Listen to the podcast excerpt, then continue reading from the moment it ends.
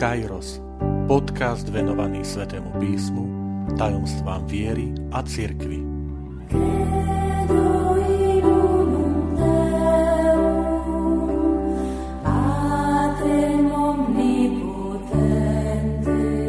dvadsiata časť. Pápež František, osem rokov na Petrovom stolci.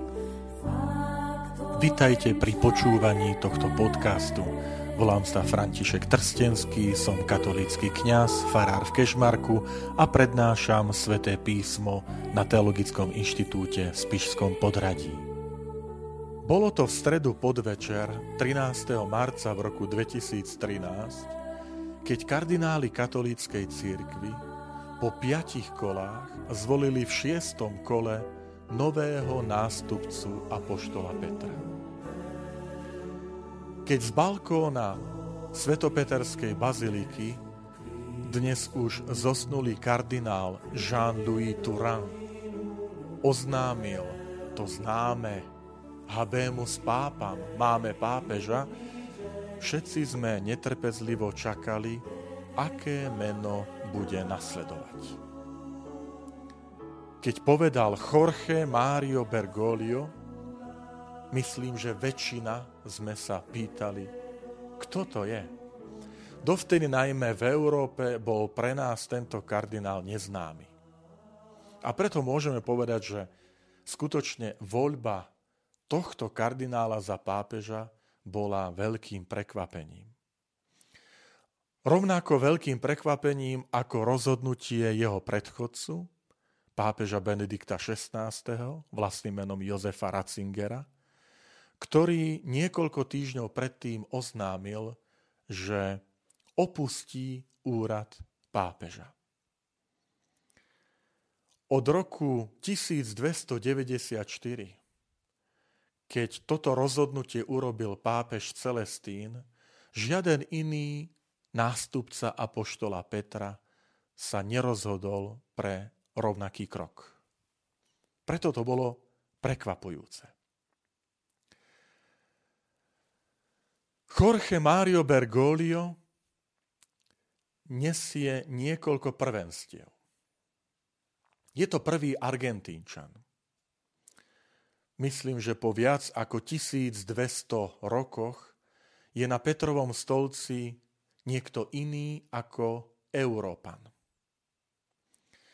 A je potrebné to vziať do úvahy, pretože s príchodom tohto pápeža do Ríma na Petrov stolec, on si so sebou priniesol aj skúsenosť argentínskej cirkvi, alebo možno presnejšie cirkvi Latinskej Amerike. Totiž je potrebné pamätať, že hoci je cirkev univerzálna, predsa nesie v sebe zvláštnosti toho, ktorého kontinentu alebo tej, ktorej krajiny. Jednoducho, cirkev v Ázii a v tých jednotlivých krajinách obrovského kontinentu, akým je Ázia, je trošku odlišná, ako je cirkev v Spojených štátoch, v Afrike, v Európe, v Austrálii. A platí to aj pre Latinskú Ameriku. Ďalším prekvapením bola voľba jeho mena. František. Možno, že to trošku súvisí aj s jeho rodičmi, o ktorých vieme, že pôvodom sú to Taliani, ktorí emigrovali do Argentíny. A v Taliansku sa svätý František tešil obrovskej obľube a teší dodnes. Ale ešte viac tá voľba mena súvisí predovšetkým s osobou a celým tým správaním pápeža Františka, jeho jednoduchosť, jeho blízkosť, aj jeho zameranie na, na svet, na prírodu, na stvorenstvo. Vystihuje to aj jeho encyklika, ktorú pomenoval Laudato si, buď zvelebený, čo vieme, že je chválospev svätého Františka z Assisi na stvorenstvo. Na mesiac, na slnko, na hviezdy, na prírodu. A práve táto encyklika, ktorú niekedy nazývajú, že je zelená encyklika, lebo sa venuje práve tejto ochrane prírody, vôbec planéty, tak bola taká prelomová, že poukázala, že aj cirkev, aj pápež sa môže zaujímať o niečo, čo sa nazýva ochrana životného prostredia. Pretože zem je Božím darom, je to stvorením, ktoré nám Boh vložil do rúk. Na starostlivosť a na zodpovednosť. To prekvapenie bolo aj preto, že už pápež Benedikt šestnásty, Jozef Ratzinger, bol zvolený vo veku sedemdesiatosem rokov. A tak sa možno čakalo, že možno sa kardináli rozhodnú pre niekoho, poviem, mladšieho. Pápež František v čase zvolenia mal sedemdesiatšesť rokov. Ale vidíme, že mladosť to nie je vždy len o veku. Že je dôležité aj byť mladý duchom, nadšením, optimizmom, elánom, nádejou. A toto myslím, že je veľmi prítomné v osobe a pôsobení pápeža Františka. Ďalším prekvapením bolo, že pápež František je jezuita. To znamená člen rehole. A znova by sme možno museli hľadať niekoľko desaťročí, možno aj storočí, kým nájdeme pápeža, ktorý bol zvolený ako reholník. A tiež si nesie so sebou tú takú jezuitskú výchovu. Jednoducho je súčasťou tejto rehole. Ale pamätajme, že štúdia absolvoval Jorge Mario Bergoglio v Európe, v Nemecku. Takže pozná aj európsku cirkev. A je to vidieť aj na jeho prístupe a správaní, že veľakrát upriamuje pozornosť na Európu a upozorňuje ju aj na prílišné, poviem, zameranie na materializmus, na konzumizmus. Ukazuje, že pozor, sú časti sveta, kde, kde nielenže veriaci, ale vôbec ľudia tejto planéty žijú v chudobe a ich trápia existenčné problémy, kým možno my tu v Európe riešime e, veci, ktoré sa skôr dotýkajú istého pohodlia a ako si zachovať komfort. Pozrite aj v tej dnešnej dobe, keď celá Európa je zahľadená do riešenia covidu, tak aj dnes zaznievajú hlasy, že iste je to vážna vec a je dôležité, aby sme sa s touto chorobou vysporiadali, aby tu nezomierali ľudia na túto chorobu. Ale zároveň je potrebné povedať, že v iných častiach sveta popri pandémii, kde sa aj dostala ku chudobným, tak títo ľudia zápasia s prežitím kvôli hladu, prenasledovaniu, vojne, nedostatku. Keď bol zvolený pápež František, tak myslím, že všetkým nám zostalo v ušiach to jeho prvé, čo povedal, keď vystúpil na ten balkón a zakýval tým zástupom zhromaždeným na Svetopeterskom námestí a aj nám, čo sme ho sledovali pri obrazovkách. Viete si ešte spomenúť, čo povedal ako prvé? Buongiorno, alebo buonasera presnejšie. Dobrý večer. Bolo to prekvapujúce, pretože sme boli naučení na možno čosi iné, ako sia laudato Gesù Cristo, pochválený buď Ježiš Kristus. Alebo nejaké, poviem, viac náboženské oslovenia. Pápež prišiel a povedal to úplne jednoduché a pritom bežné, ľudské. Buonasera. Dobrý večer. A vieme, že odtedy každý svoj príhovor, napríklad keď to sú tie nedelné príhovory z balkóna, alebo v stredu, keď má audiencie, tak vždy začne buongiorno. Cari fratelli e sorelle, drahí bratia a sestry, buongiorno, dobrý deň. Je v tom cítiť aj čosi blízke. čosi ľudské.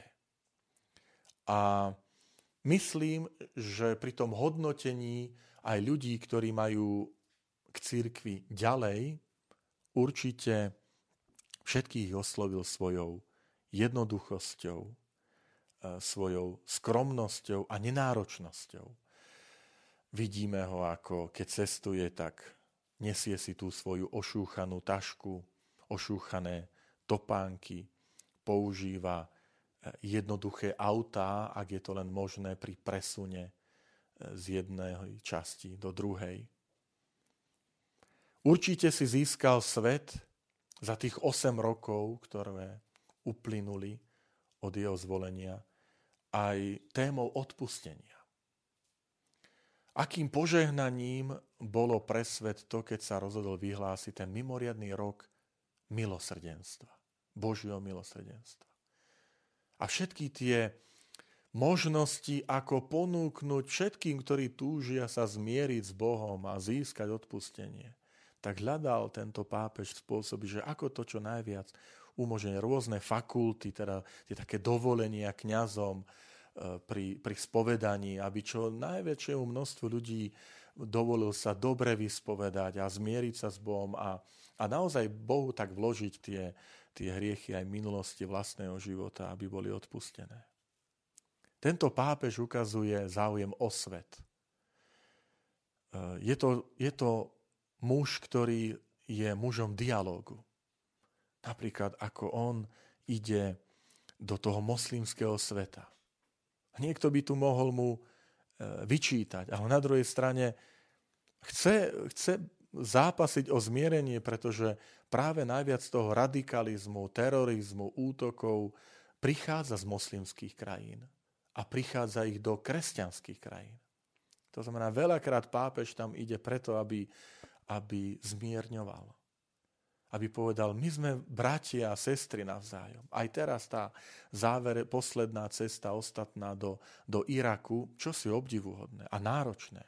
Aj vzhľadom na vek, vzhľadom na bezpečnosť, že pápež, ktorý tam prišiel ako, ako skutočne ohlasovateľ pokoja, že tu nejde na našej planéte o to, že my sme moslimovia, vy ste kresťania, ale že my sme obyvatelia, bratia a sestry, ktorí obývame tento náš spoločný dom. V týchto dňoch určite zarezonovala aj tá zmienka o možnej návšteve Slovenska. A uvidíme. Nie je to úplne nemožné. V septembri tohto roku sa totiž bude v Maďarsku konať Medzinárodný eucharistický kongres, kde je pozvaný aj svätý otec František, myslím, že dvanásteho septembra. A ako sám povedal, z Budapešte do, do Bratislavy sú to len dve hodiny autom. To, čo je zaujímavé, je, že to bol pápež, ktorý má takéto detailné informácie, že o vzdialenosti, ako je to blízko. To znamená, že už sa aj vo Vatikáne o niečom takom asi reálne uvažuje, keď sú to takéto detaily, že mohol by navštíviť aj Slovensko, lebo neplánuje v Maďarsku navštíviť ako takú teda krajinu a iné miesta, ale len Budapešť a ten eucharistický kongres. Takže uvidíme. Uvidíme, ale myslím, že pre, pre nás, občanov, obyvateľov, aj v tejto situácii pandémie by to bolo veľmi dôležitý taký impuls, aj nádeje, aj, aj povzbudenia. Keď sa pozeráme na, na pápeža Františka, jeho taký prínos alebo jeho charakteristiku, tak máme tu niekoľko takých eh, podnetov, nad ktorými môžeme uvažovať. Je to pápež, ktorý nám ukazuje na periférie, na okraje. Cestuje sám do týchto periférií. Si všimneme, aké krajiny si vyberá. Aj preto, aby on nám dal príklad, že zaujímajte sa o ľudí na okraji spoločnosti. Menuje biskupov a najmä teda kardinálov z týchto periférií, aby aj im ukázalo, že ste súčasťou cirkvi. Ste súčasťou toho veľkého spoločenstva, ktoré vyznáva Krista, ktoré vyznáva, že verím v jednu svätú katolícku apoštolskú cirkev. A potom práve možno aj tým, že pochádza z Argentíny, tak tam rezonuje téma medzináboženského dialógu, ekumenického dialógu. Ale napríklad aj téma migrantov. On sám je predsa synom emigrantov z Talianska do Argentíny.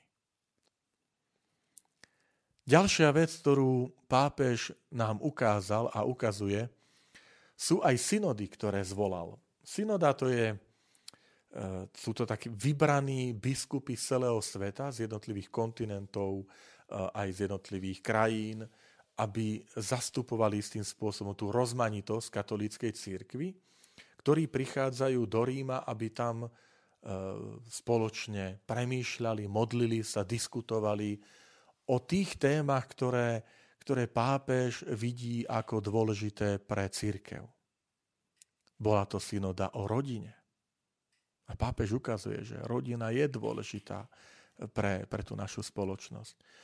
Isté emócie vyvolala napríklad synoda o Amazónii.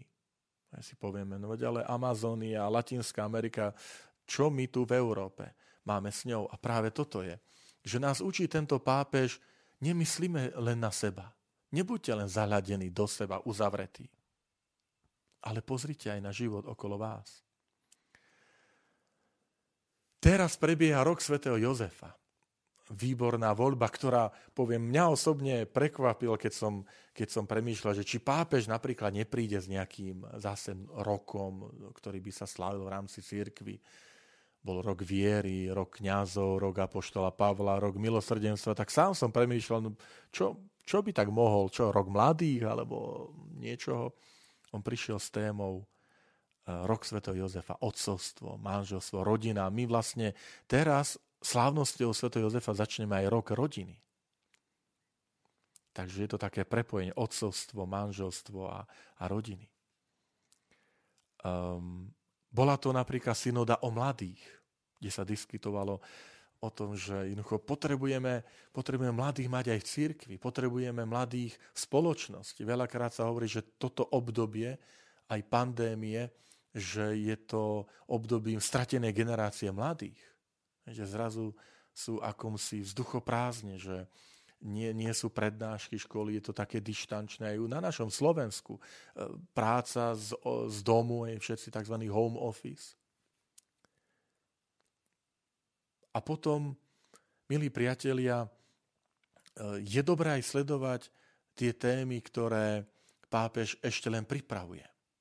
Napríklad už niekoľko rokov sa stretáva s takým úzkým okruhom spolupracovníkov kardinálov celého sveta, kde sa pripravuje tzv. Reforma rímskej kúrie, teda tých jednotlivých úradov, kongregácií, aby sa to zjednodušilo, ale aby to bolo aj efektívne.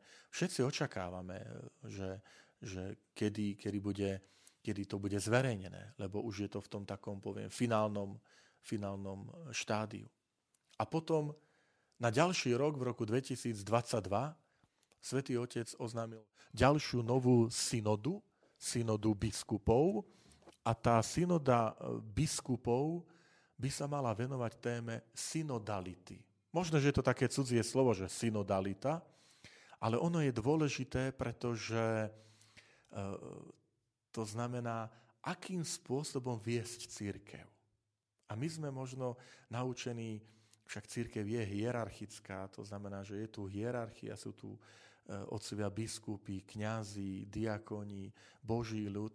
A terajší pápež nám priniesol, že povedal, že hierarchia v cirkvi to nemá byť pyramída, že na vrchu je jeden a od neho to všetko dolu ide, ale on hovorí, že hierarchia v cirkvi má byť obrátená pyramída. To znamená, že je tu boží ľud a my sme súčasťou toho božieho ľudu, aj ako kňazi, aj ako, ako biskupy. Obrátená pyramída. To sú slová pápeža Františka. A chce uvažovať nad tým aj, akým spôsobom má byť, poviem, riadená alebo vedená cirkev. Milí bratia, sestry, milí priatelia, takže v týchto dňoch si pripomíname to ôsme výročie zvolenia Jorge Maria Bergoglia za pápeža, ktorý si vybral meno František. A chcem vás pozvať v tento deň voľby trinásteho marca. Pamätajme na neho vo svojich modlitbách.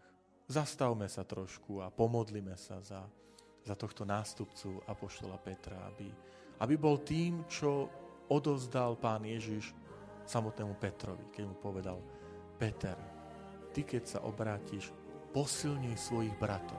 A toto je úloha, úloha pápeža. Posilňovať bratov a sestry vo viere. To je úloha. A prosme o to, aby bol pre nás takouto posilou, pozbudením, aj bol takou naozaj tou viditeľnou hlavou, zástupcom Krista na zemi, tým nástupcom apoštola Petra, aj pre nás povzbudením, aby sme kráčali ešte horlivejšie a radosnejšie za Ježišom Kristom.